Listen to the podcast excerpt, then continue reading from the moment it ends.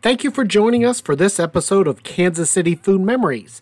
Today we visit with Fred Broski, the legendary weathercaster and host of Bowling for Dollars. It was a great conversation. I'm sure you'll enjoy it. But remember, this is a taped presentation of a live show. So when prompted, do not call in or text in to that studio line. That really confuse whoever's in studio at the time. Sit back and enjoy, and be sure to tell your friends and family and complete strangers about how wonderful and enjoyable this show is. Thank you and enjoy. Well, good morning and welcome to Kansas City Food Memories. I have another fun show planned for you, but let's take care of a little um, business first. Kansas City Food Memories, a show where we take you down um, a stroll down memory lane. We share stories about our favorite restaurants from the 1980s and 90s. Quite often we go a little bit older than that to the 60s and 70s. And also share stories about some of the people that made those times so wonderful we always talk about the good old days as as if they're gone forever, but we as we've learned through this show that we can keep those memories alive if we share them with each other and share a laugh or two with that. Today's show is also made possible because it's sponsored by my wife and I's business, Best Regards Bakery and Cafe. This show is made possible because all of you that come out to see us there. We're scratch bakery, we have breakfast and all those kind of things. But uh, for the people that are familiar with us, the newest items we have this week, we have chai spice sugar cookies. If you're a Taylor Swift fan, you're going to understand what that is. The Swifty Nation is going to be rising up in the next two weeks and will be a place for them to come get a lot of goodies. Our breakfast has uh, been expanded to Monday through Saturday now, including our biscuits, cathead biscuits and gravies. And then key lime pound cake is back in the house. That's something we only do during the hottest months of the year. And um, I'll be giving a notice on the last week we sell that because people buy several of those put in the freezer. But it is key lime pound cake that we make with real key lime juice that we fly up from um, the Key West, Florida. So that makes a big difference. So if you have any questions on the show or you want feedback or you want to know what's going on, go to makethemsmile.com. That is the website for Best Regards Bakery. And that's also, I use that for the radio show.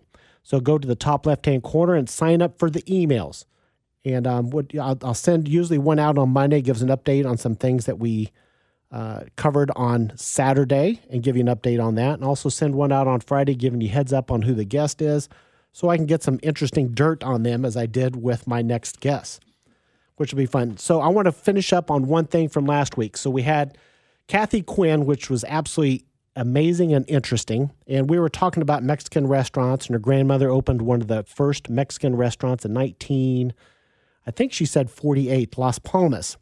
And we were talking about how they used Parmesan cheese on their tacos and how that was authentic Mexican food. But we were confused um, trying to figure out where they got their Parmesan cheese was because Parmesan, Parmesan cheese is usually from Italy and things like that. But what I found out is that they used a part. It's the the cheese is actually called cotija cheese, which is the hard milk cheese that that's um, indigenous to Mexico. Every country has their version of Parmesan cheese. Parmesan comes from the Parmigiano Reggiano, um, you know, from a certain region. Other countries have hard cheddar, Gruyere, or Pecorino. So the cheese that actually that you see at Mexican restaurants that's truly authentic is called cotija cheese. C O T I J A and I, have always absolutely loved that. And they've been using that since the 40s. So that is not a copy off of Italy or anything like that. And you can get that here in Kansas City in a lot of places. So if you want to make tacos on home at home and you want to give it that that authentic Mexican flair, just go down to most some grocery stores. I know Costco and um, Sam's Club also sells larger bags of that. So I just wanted to close that loop with all of you.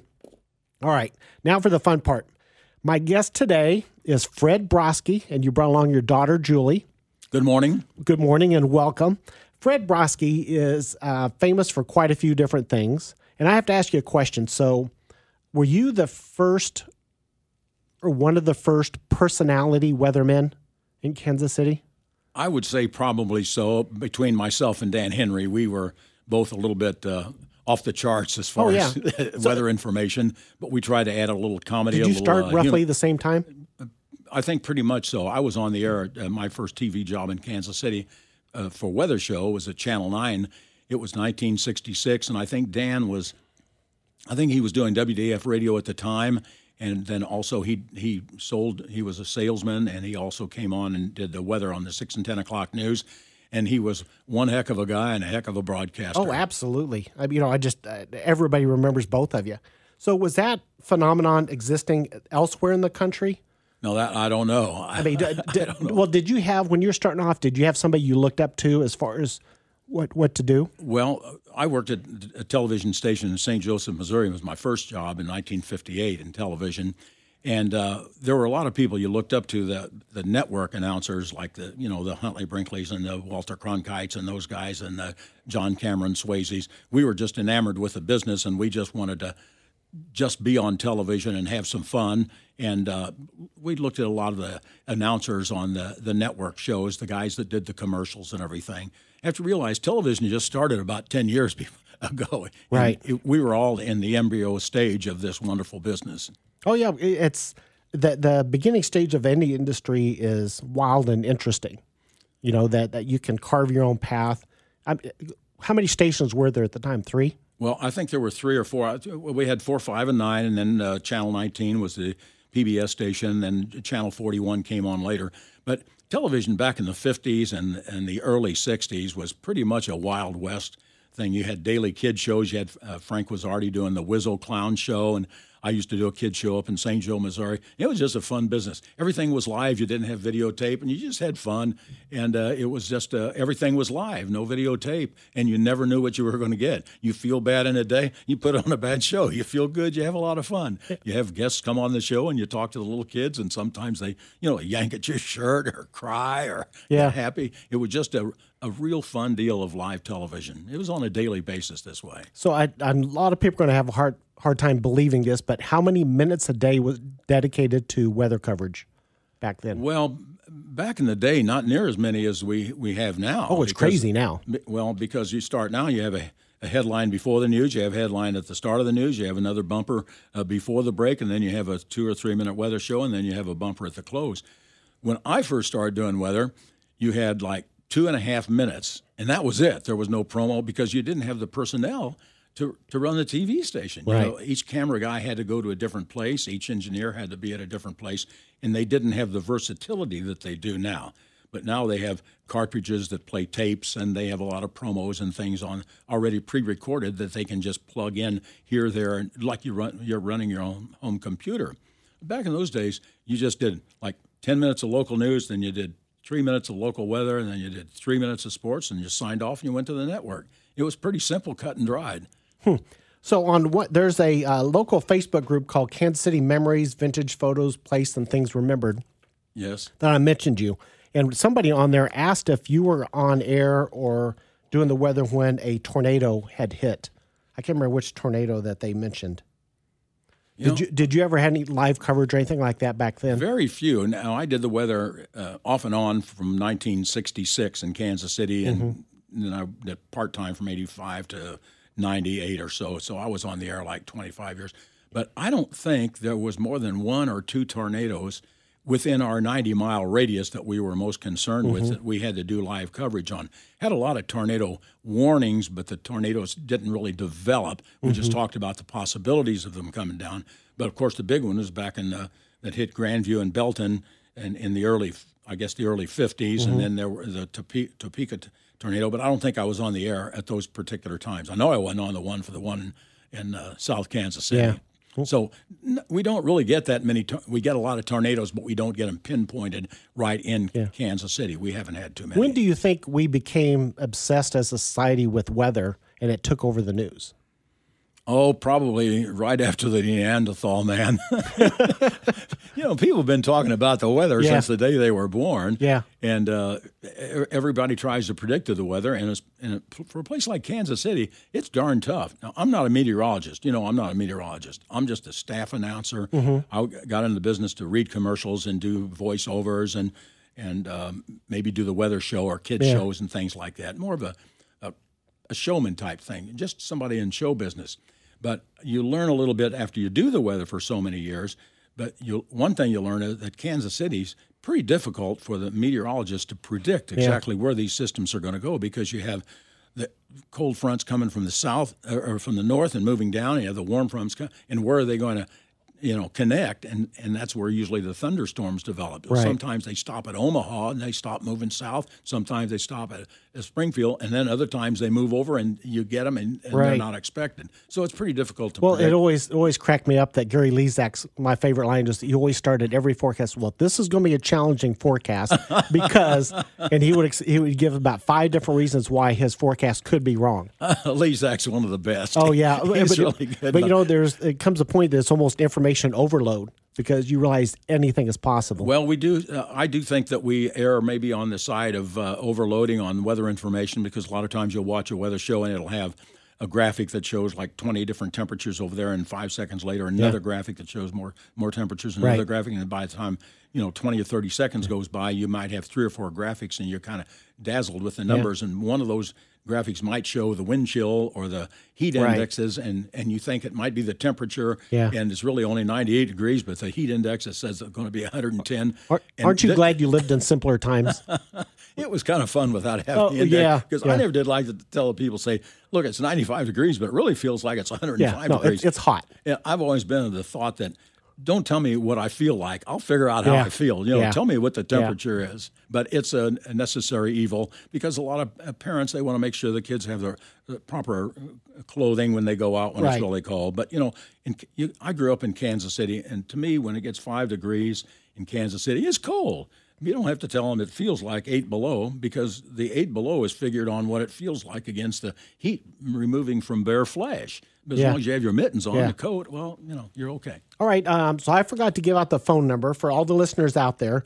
Our phone number to the studio is 913 586 7798. Sam, if you want, can go ahead and open up the phone lines. So that phone number is good for the text line and the phone line. So if you have a question, you don't want to go on the air, you can go ahead and just text that in. I'll try to find time to read that. So the phone number again is 913 586 7798. So I got one text on my phone. Most of my listeners can probably guess who it's from. Jasper said, Ah, bowling for dollars, Jasper Mirabile. he said that was his favorite show from back then. He said, um, um, Jasper would tell you both hello. And he's listening from Florida. He's All actually on vacation right now and he's still listening. And so thank you very much. Well, Jasper knows his television. He's, Oh, he- a- uh, he's one of the good guys. Ab- absolutely. And he told me to ask you, did you make a food product at one time that you marketed? I, I worked with Fritz's Meats and I made a Polish sausage. Oh, did you really? Yeah, it lasted. How much input did you have on that? Well, was pretty tough. I was off the air and I was gone into retirement and I didn't really have a lot of time to devote to it. And it was just kind of a sideline. It was a fun thing to uh-huh. start. And it lasted for, well, I don't know, seven, nine months, a year or so. Uh-huh. It was fun putting it out. But in order to make any kind of a product grow, I learned that you've got to put a lot of time into Oh, it. And- absolutely. And, I was so involved with my retirement activities that I just never did pursue So it. was it your recipe? It was a, a recipe that uh, Fritz and I, uh, Fritz's and I worked worked together? together. and it was just a typical old-fashioned Polish sausage with a little bit of salt and pepper, garlic, and Mm-hmm. and a little onion powder in it, and um, a couple of other ingredients. And we ground it up. We made it pretty thick grind. We made it pretty thick where it would be chunky, as opposed to just Mm-hmm. I like I, that's real- my preference. yeah, instead of just a, a wiener type thing. And it was a it was really a fun product to produce. And they they put it in a jar. We had a jar. It was a gallon jar, and I don't know how many pounds we got in there, maybe three or four pounds. And we put a pickling solution in there. Man, I'm telling you, that sat in there for about four or five weeks. And that pickled sausage, it was hard to beat. Now, I'm Yeah. not sure it's really good for you, but it was hard to beat. It was tasty. So uh, before I forget to ask, because we've got so many things to talk about, what is a? Do you have a favorite restaurant that you miss from the seventies, eighties, Well, 70s and 80s, uh, or early later? I- just well. I was that- working on television, and we and in between our weather shows, a lot of time we didn't have a, a lot of things to do un- unless there was severe weather developing. So we did have time to take our families out to dinner many times because I only lived about 15 minutes from downtown. Some of our favorite places were the Golden Ox and, Mm-hmm. and the Hereford House downtown. And every now and then we'd go to the Plaza Three if we had a little bit more time because it was a little driving involved.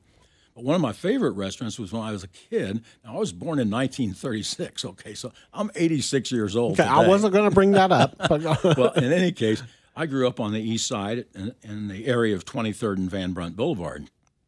And down at 24th and Hardesty, there was a Parkview drugstore on the uh, southwest corner, and then on the northeast corner or northwest corner, about 100, 150 feet north, there was this little restaurant called Sam and Susie's. Now, Sam and Susie Lyon, Mr. Lyon, we call him all, but his real name was Sam. Everybody called him Sam and Susie. They had this little hamburger place, and it was maybe 15, 20 feet wide and about 20, 30 feet long. They had a grill, and then Susie, Sam took care of the grill, and Susie took care of the cash register, waiting all the customers. We had about 13 or 15 chairs, and he made these hamburgers about the size of a golf ball. And then he squashed them down to about the, like a piece of tissue paper, and he fried those things, and he fried them really crisp, you know, and he flipped them, at, he'd fry it in about a minute because there's mm-hmm. so little meat involved. And then he had put some onions on it and put some mm. mustard, and then on top of all that, he put a little dip of chili on there. And those were some of the best darn uh, sandwiches you could ever expect to find, and they were like a dime a piece. Mm. It- it's hard to find. Sometimes you wonder on food like that, and we're going to do a show specifically on smash burgers and burgers from back then. But it just seems like you can't get anything close to it today.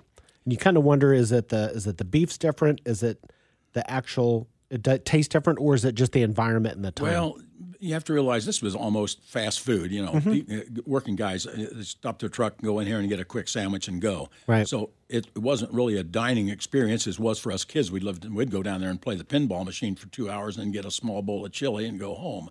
But it was a fast food type thing. People go in there and they're in and out in 25 minutes or so.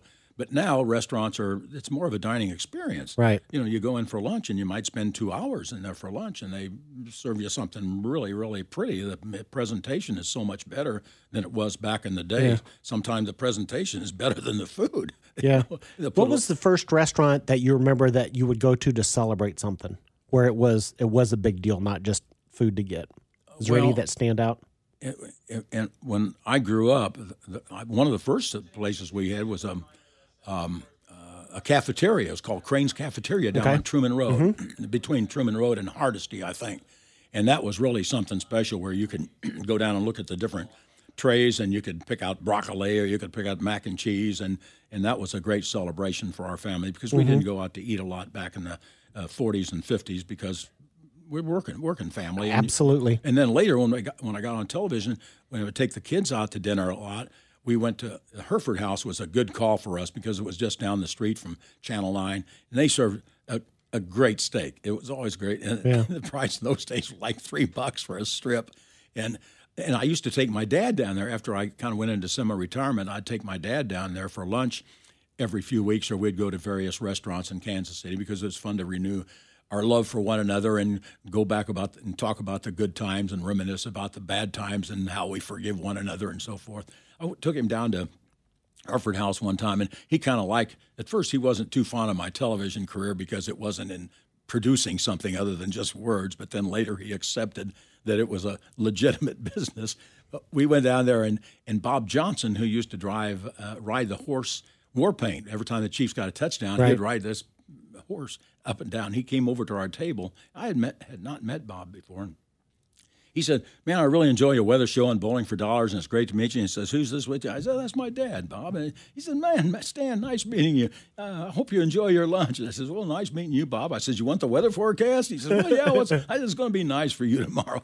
Light winds." And so off he went, and about 45 minutes later, the uh, waitress came over and I says, uh, I'm taking dad out to lunch. I need the check. And she says, It's paid for. I said, What do you mean? My dad looked at me and says, What happened? What happened? Why don't, why don't we have the check? And uh, she said, Mr. Johnson, he bought your lunch for you and your dad. My dad says, I don't want any charity.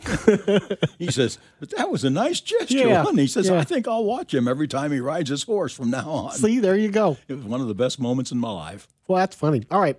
Now, you brought up something I was holding off to bring it up because I have a feeling it's going to take over the show. What in the world, how in the world did you get started doing bowling for dollars?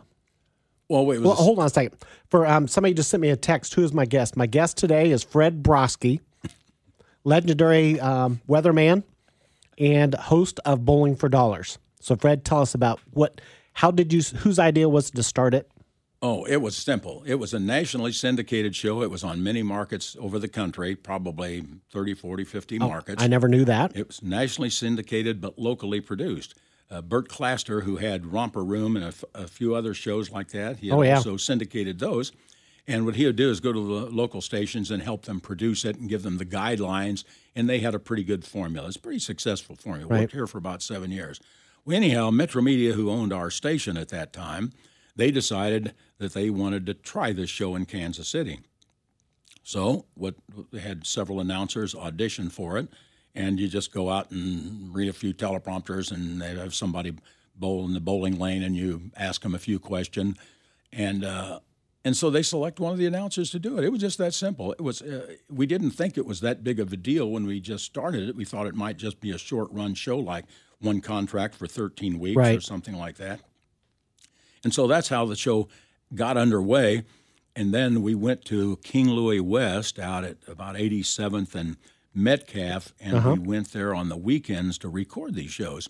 We recorded, recorded eight shows on Saturday and seven shows on Sunday. The advent of videotape now coming in allowed us to do a lot of things that we couldn't do before. So it had good uh, facets and bad because sometimes too much videotape is bad. You lose live television. But it was really good for this show. So we go out and tape 15 shows on a weekend and we wait three weeks and go out and tape another 15 shows. Then all of a sudden, the ratings come out, and this thing kind of goes through the roof. They got something that, man, this thing, this great ratings. We're going to keep this on the air.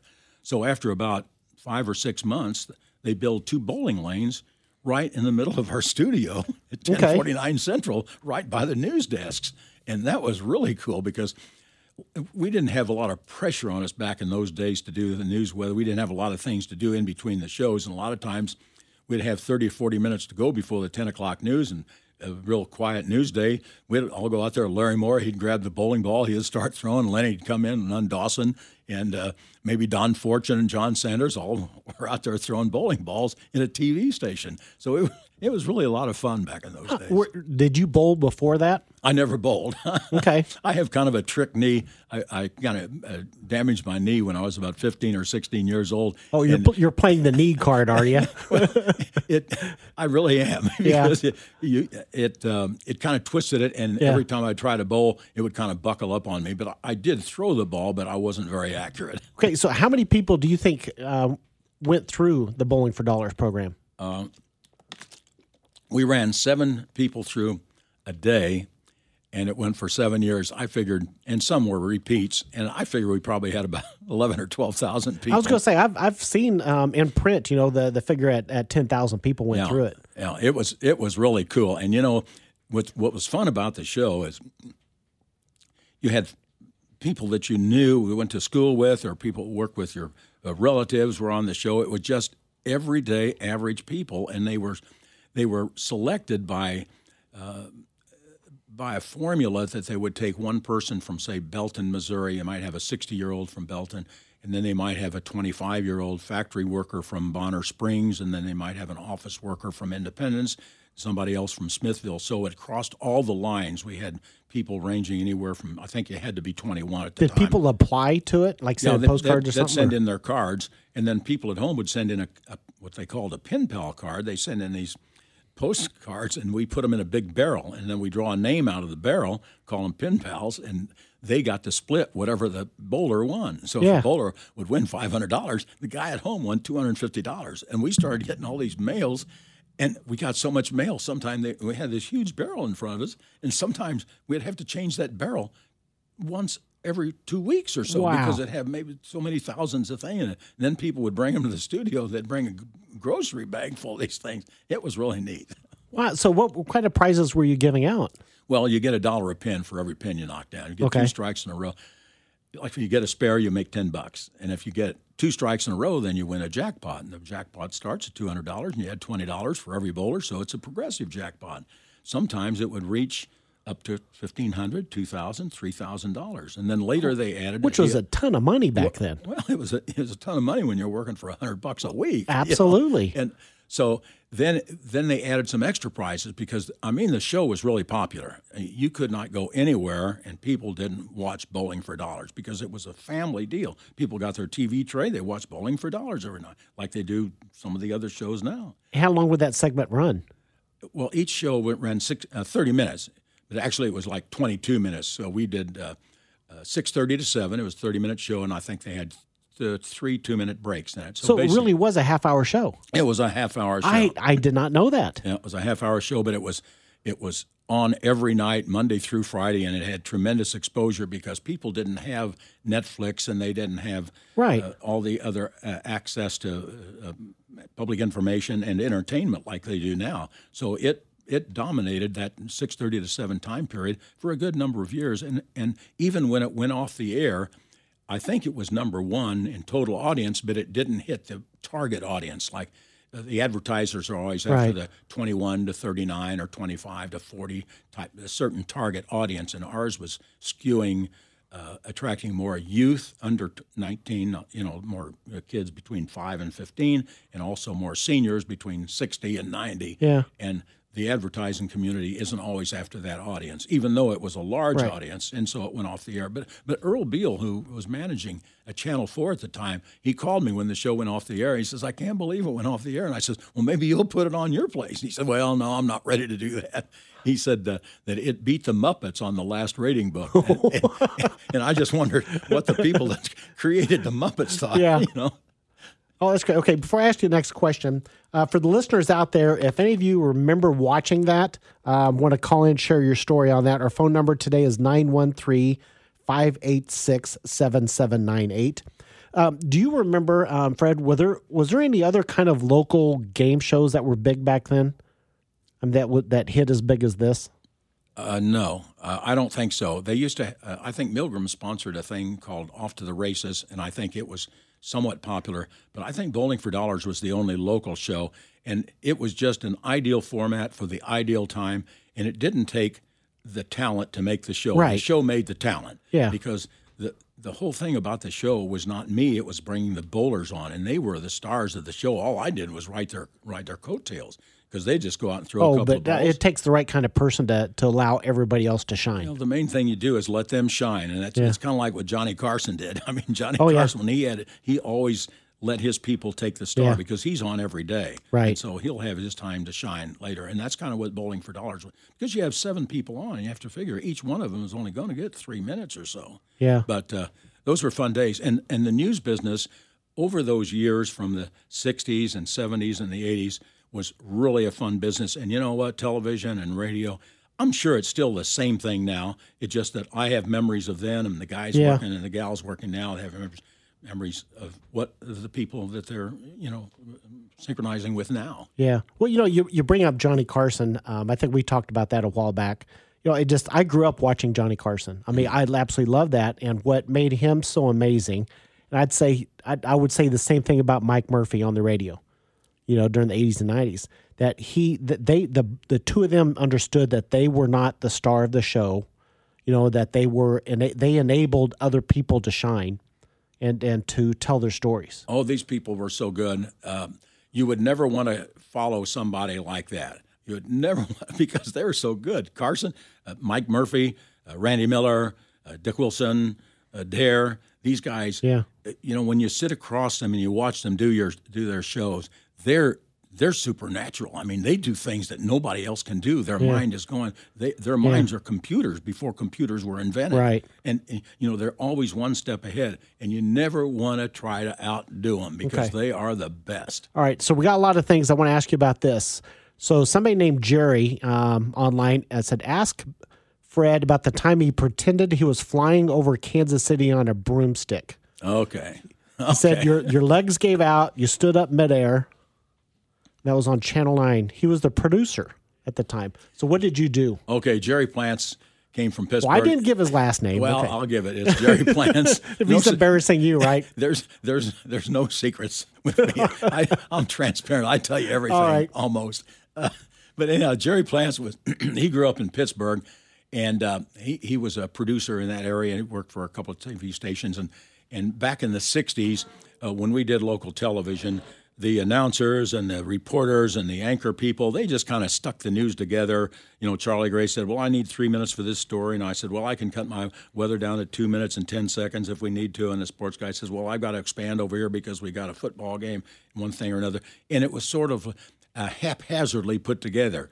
And so uh, the business said we've got to get producers to help produ- put these things together. So all of a sudden we start hiring producers, and Jerry Plants, I think, was the first one to Kansas City, come to Kansas City. Okay, you're avoiding answering the question. I'm about the- get to it. I the get- broom- I'm going to get to you on a broomstick. Okay, well, yeah, I have to tell you. Here's a guy that comes.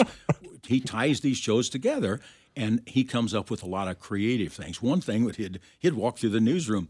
He just gets there and he and he has a twenty dollar bill in his hand and he reaches over and he says, "Hey, look at this, man!" And he goes down to the floor and he holds the twenty dollar bill. He says, "Man, I love Kansas City. the streets are paved with money." Okay, so so now we have a chroma key. We stand in front of a blue screen and you do the weather. And I think it's Halloween, and he wanted to end the show with me riding a broomstick across the Kansas City skyline. Okay, and the way you do it, I stand there in front of this blue screen. you have to visualize this on radio, but I'm holding this broomstick in between my legs like this, and I'm stooped over, and I've got bad knees. I told you about that, and I'm I'm kind of slouched over like a catcher does behind the home plate. Yeah. And I told Jerry, I said, before I do do that, I got to tell you, I got bad knees. I cannot do this forever. I said, but I think I can hold it for 30 seconds. You'll be fine, Fred. They always say you'll be fine. you know, Oh, yeah. My wife does that to me so every all day. of a sudden, he rolls the B-roll. That's the film that goes behind you, and and you're out there on this broom, and you just look at the monitor, and there you are. You're flying across Kansas City, and after about 20 or 30 seconds, I'm just standing there like I'm flying across there, and I look at the camera and give him a big smile. You know, well, I'm having a lot of fun. Now all of a sudden, my, my right knee, it's killing me. It starts to really ache, and.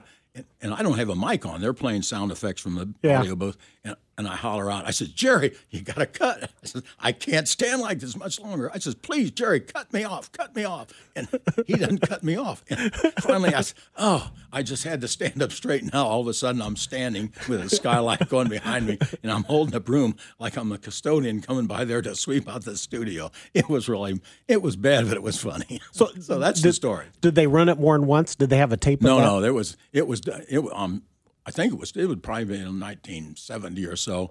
It was uh, it was played once. I don't think they we didn't play a lot of our stuff back. Oh, that's We- funny. We didn't want to see it twice. Well, I'll, I'll, we'll loop back to that if I have time. I have a couple of callers. So um, let's go to uh, line one with Mary, if we can. Hello. Oh, hi, Mary. Hi. Hello, Mary. How are you? Good. Welcome to Can't Say Food Memories with Bro- Fred Broski. Do you have any memories? Yeah.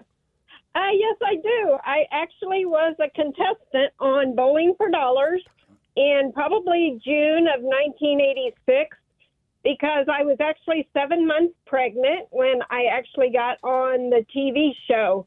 And the two prizes of the top two prizes at that time were either like, I think, twelve hundred dollars or fifteen hundred dollars, and then the top prize was a trip to Hawaii, and that's what I was so hoping that I could get a trip to Hawaii.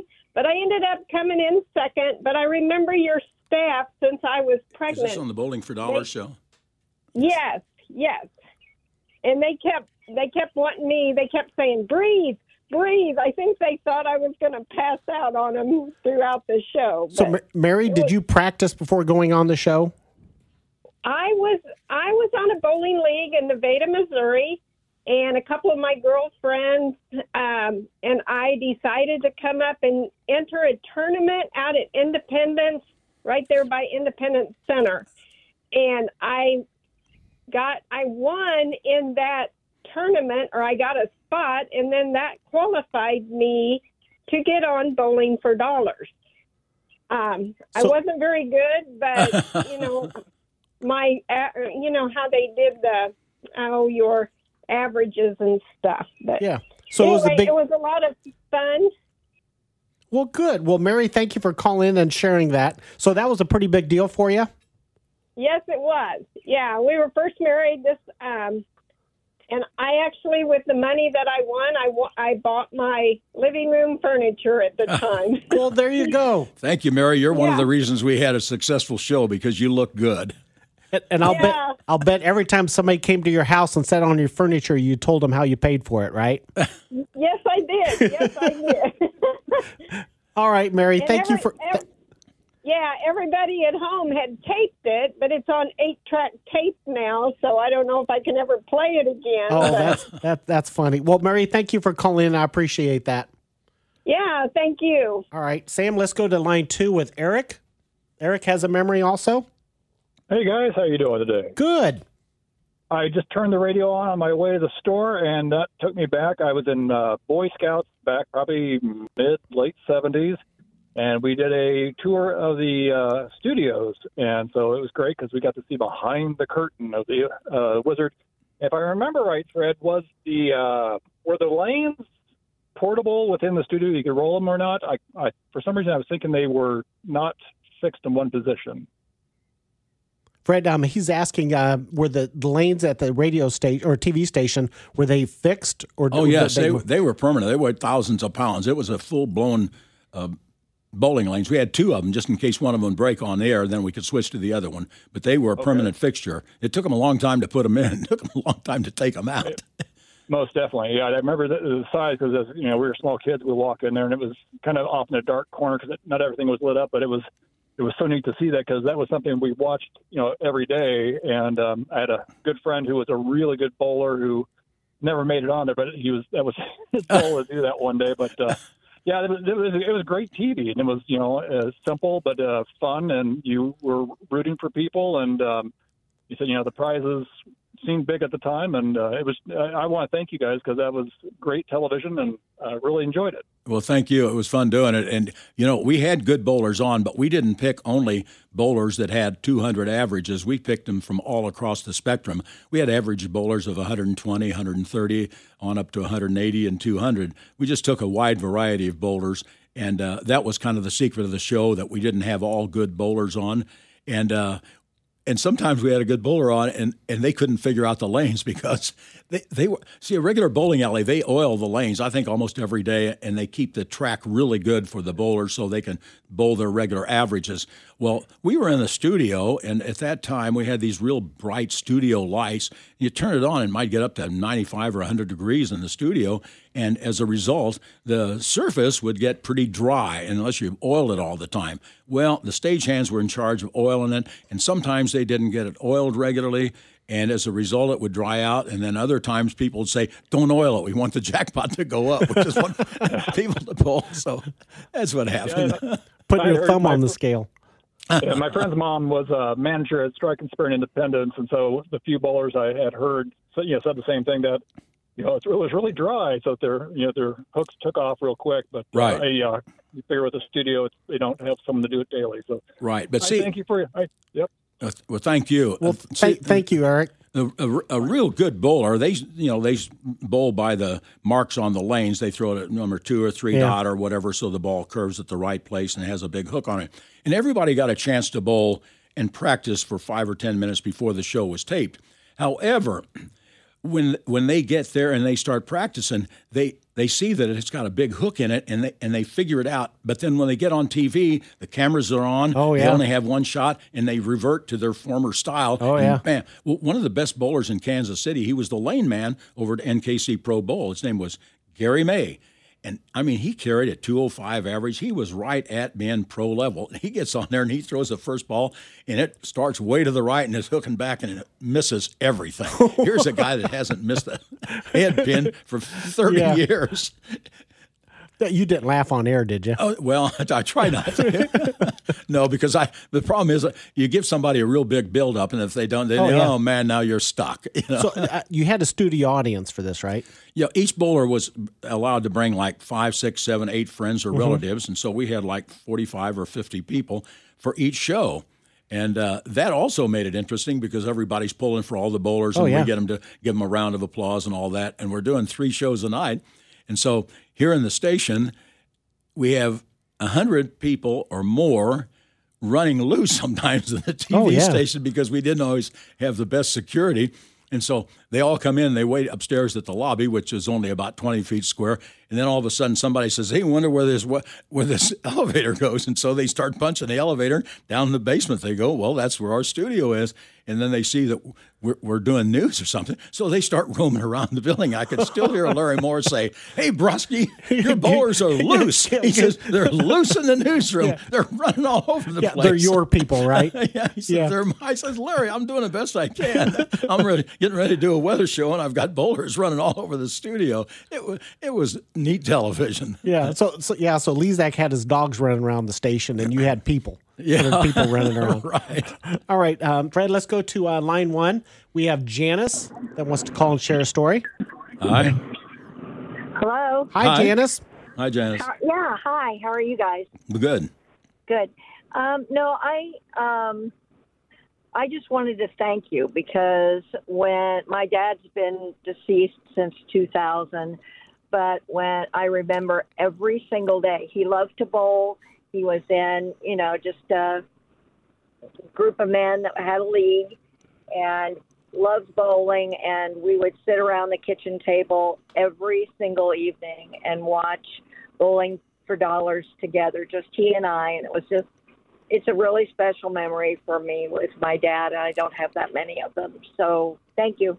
Well, thank you very much for the response because this happened over and over and over in, in the Kansas City area. It was a family type program. We never got into anything off color, and uh, it was just Yeah. fun people like you and me having fun on television. And uh, a lot of uh, family relationships were built over this silly little show. Yeah, and I got interested in bowling. Of course, I never did anything with it. You know, I was in, in, in like a backup in a league for a while and that stuff. But Well, that's something. Always, always brings back very special memories of my father. Well, that's So good. you. And you know that's that's the good thing about bowling because it is a family sport. You can have eight year olds bowling with thirty year olds and with eighty years old, and uh, and it it brings the family together when they go out and bowl, even if it's open bowling. And then also there's a certain amount of camaraderie that you have when you bowl in a league, like every Tuesday or Wednesday night. Or Right. an, an afternoon group, or whatever. So it's uh, Yeah. it it ties people together. It's a fun sport, and you don't have to really bowl two hundred every time to have Right. fun. Well, yeah, and it was so much fun when my kids were little. I would take them, and you know, when they were little, little, they'd use the little frame thing, you know, that they had, and- Right. And, they'd move on to just the, the, you know, fill, um, you know, pockets there, you know, so the Mhm. pumpers. That's it. And um, you know, they just had such a good time, and you can cheer on everybody, you know, because like you said, it doesn't matter if you're a 200 bowler or a 75 bowler. You do good when you do well. Everybody cheers for you. Right. Good. Right. Well, Janice, thank you for calling in. I really appreciate you. that. And You it's bet. Have a great day, all right. guys. Thank, Thank you. you. Bye. Now, Fred, isn't it humbling when you see and hear how much you've touched people's lives? it's rewarding. You you get in the business, to try to get people to like you. You know, you, you want to be in show business, Right, that's natural. Yeah. and uh, and when you hear stories like that, it is very comforting. Comforting, but there there's another side to it. You know, back in when I first got into broadcasting. Uh, one of the bosses said, "Look, you can't please everybody." He says, "What you try to do is get ninety percent of the people." So all of a sudden, you have an audience of hundred thousand people, and ten percent of them don't like you. That's ten thousand Yeah, people. yeah. Well, that's a bunch of people. You can't you can't think about that part of it. no, but you know, we're talking about the restaurants. It reminds me of a story that we went out to dinner one night at the, the Golden Ox.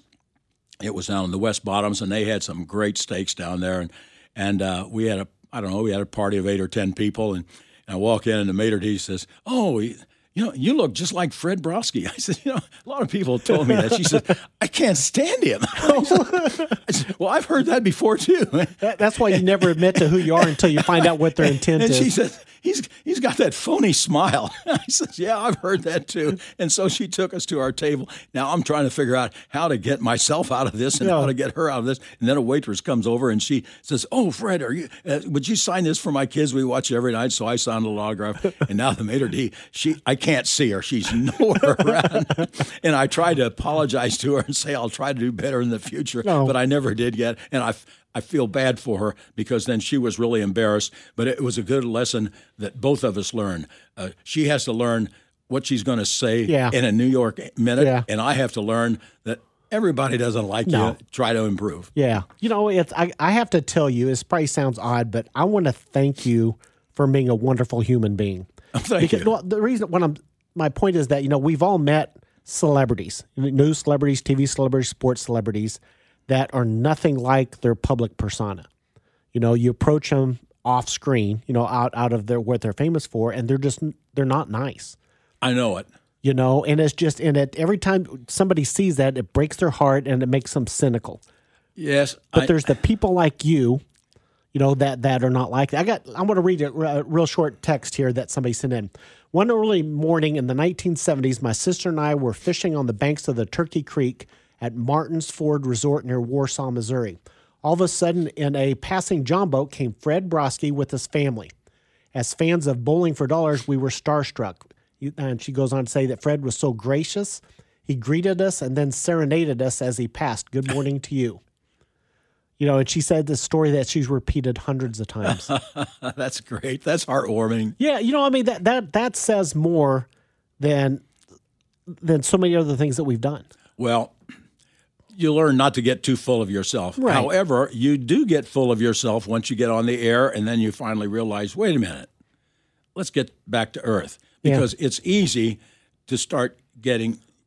You know, you don't want to read all your news releases and think that they're Right. true. Sam Mullen told me that. He says Yeah. the news releases aren't true. They just say how good you are, Right. and don't believe them because you're not that good.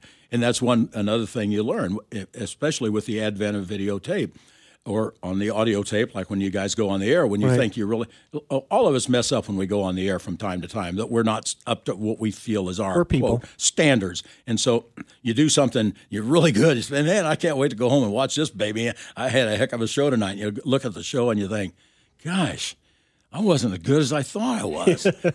and so then you say, well, I should have done this and did this. So you, you learn from the experience. And then when you really mess up on the air, and- and we all do that from time to time, and you go home and look at it, it's never as bad as you thought it was. Right. So you're usually somewhere around par. Right. Well, you know what's I've learned since doing this show. We started the show back in January, and it's um, I've met thousands of people, new people, strictly because of this radio show, and I have, and it it really bothers me even more how I see other celebrities treat fans because you know that people come up to you because you've become a part of their life. Right. You know, right. we become part of their their their memories, their conversations, and things like that. And how could you not be thankful and appreciative of the people that are giving their time for us? Well said. Well Yeah, said. Good. Well, I wanted to thank you for that. You know, we don't. I appreciate that, and uh, I've always tried to- to get with the audience.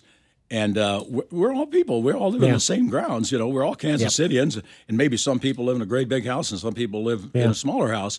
Uh, we're different price shirts, but we're still all the same. And basically, there's very, very little difference. So you may as well be nice to people, and they'll be nice to you. I want to tell you a story about a weather show. Okay, I'm I'm sitting in the announce booth down at Channel Nine, probably 1968 or so, and. Um, phone calls don't normally get in this little booth because you're sitting there waiting for a station break to read KMBC, Metromedia, Kansas City, or something like that. The phone rings and I answer it. Is this Fred Broski? Oh, yeah, this is Fred. Well, this is Margaret. And, uh, and Fred, I want to tell you, I, I was nominated the president of our Garden Society today. I said, The Garden Society? You're the president? Oh, that's great. She says, I'm going to have a, a luncheon on the veranda uh, on May 15th. I said, Oh, that's great. It's middle of February now. I says, Well, what, do what can I do for you? She says, I want to know what the weather is. I says, For May 15th? I says, It's February 15th. She says, Yeah. And so I said, Wait a minute. And I put the phone on the desk and I think, Man, what should I do here? Uh, should I call the hospital and maybe tell them to send them over there? You know, hard enough predicting weather three days in advance, let alone three months. So I wait about 30 seconds and I get back. Margaret, it's Fred. Uh, I got good news for you. It's going to be 77 degrees, partly sunny, wind from the south at five miles per hour. Oh, Fred, thanks a lot. We'll have a great party thanks to you. Bye bye. Click. Well, she at least had a month of, of stress free, right? right. Yeah. All right. Um. I, let's go to uh, um. Sam, let's go to line one with Jim. Jim, do you have a question or a memory for for us? I have a I have a memory for uh, Fred. Um, I grew up with uh, Joe Kanoki, senior and junior, and senior was a cameraman at uh, KMBC. Yes. And, uh, I don't know Joe, whether Fred remembers him. Fred remembers Joe Kanoki very, very well. Joe Kanoki was one of the good guys in the business, and back in those days, um, I can't really really remember any bad guys. There on the console, we had Joe Kanoki and Eugene Harper was in charge of video, and Ellis Taylor was the audio guy, and Mike Flagler, and uh, he was one of our directors, along with. Uh, uh, Jim Jeanette was a director there for a while, and we had three camera guys: uh, Bob Ursum and uh, Pat Lapone and uh, Freddie Priestler. And these engineers, uh, they helped guide us junior announcers through our early stages in the career, and they were immense help to us every day. Joe Kanoki was one of the best. Uh, you're a, a treat as well as uh, what you've brought to the town. We appreciate it. Well, uh, thank you, Jim. I appreciate you calling. Thank you. He said you were just Uh, a treasure to this town. Oh, thank Kansas you, City. thank you. Um, I grew up here, and it it was easy. Believe me, it was easy. Well, you know, it's we have something really special here in Kansas City. You know, I, I've traveled a lot. I'm sure you've traveled, and it's just we just have a just an amazing mixture of sincerity and humbleness and togetherness in this town that I just don't experience in other other large cities in, in the United States.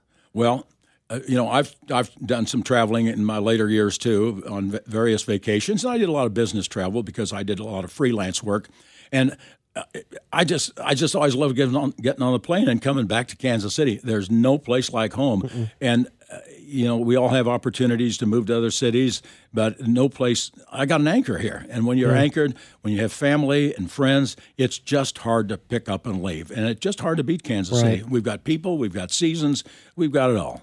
Yeah, one of my I think my second show that I had, I had um, Frank Bowl on, and Mm-hmm. He was had, and he had the phrase. He said, "There's just something about Kansas City It's pretty special. that makes it where you don't want to leave." It's pretty special. And it's just when I first started doing this show, um, I I have this conversation about old restaurants that you missed from the 80s and 90s. And I've had this conversation with people for, I don't know, 10, 15 years because I want to find out what people miss. That's what I try to capture at, at best regards. I tried to make the dishes that maybe your mom or your aunt used to make. And I wanted to find out what what really fueled those old fond memories. And so when I started doing the show, that was my main inspiration. But since mm-hmm. then, it's grown to, I, I, there's so much more amazing. The food's fantastic, and the memories of some of those restaurants are drive a lot of it. But it's the, the true treasure of Kansas City are people like you, Fred, well, thank that you. Making it. You know, and we've had some really good Jim Eddy.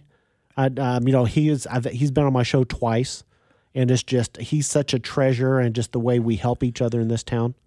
there was Eddie Chateau LeBoeuf downtown around Eighth and Main. It was right as part of that motel complex there, Okay. and it was it was down below.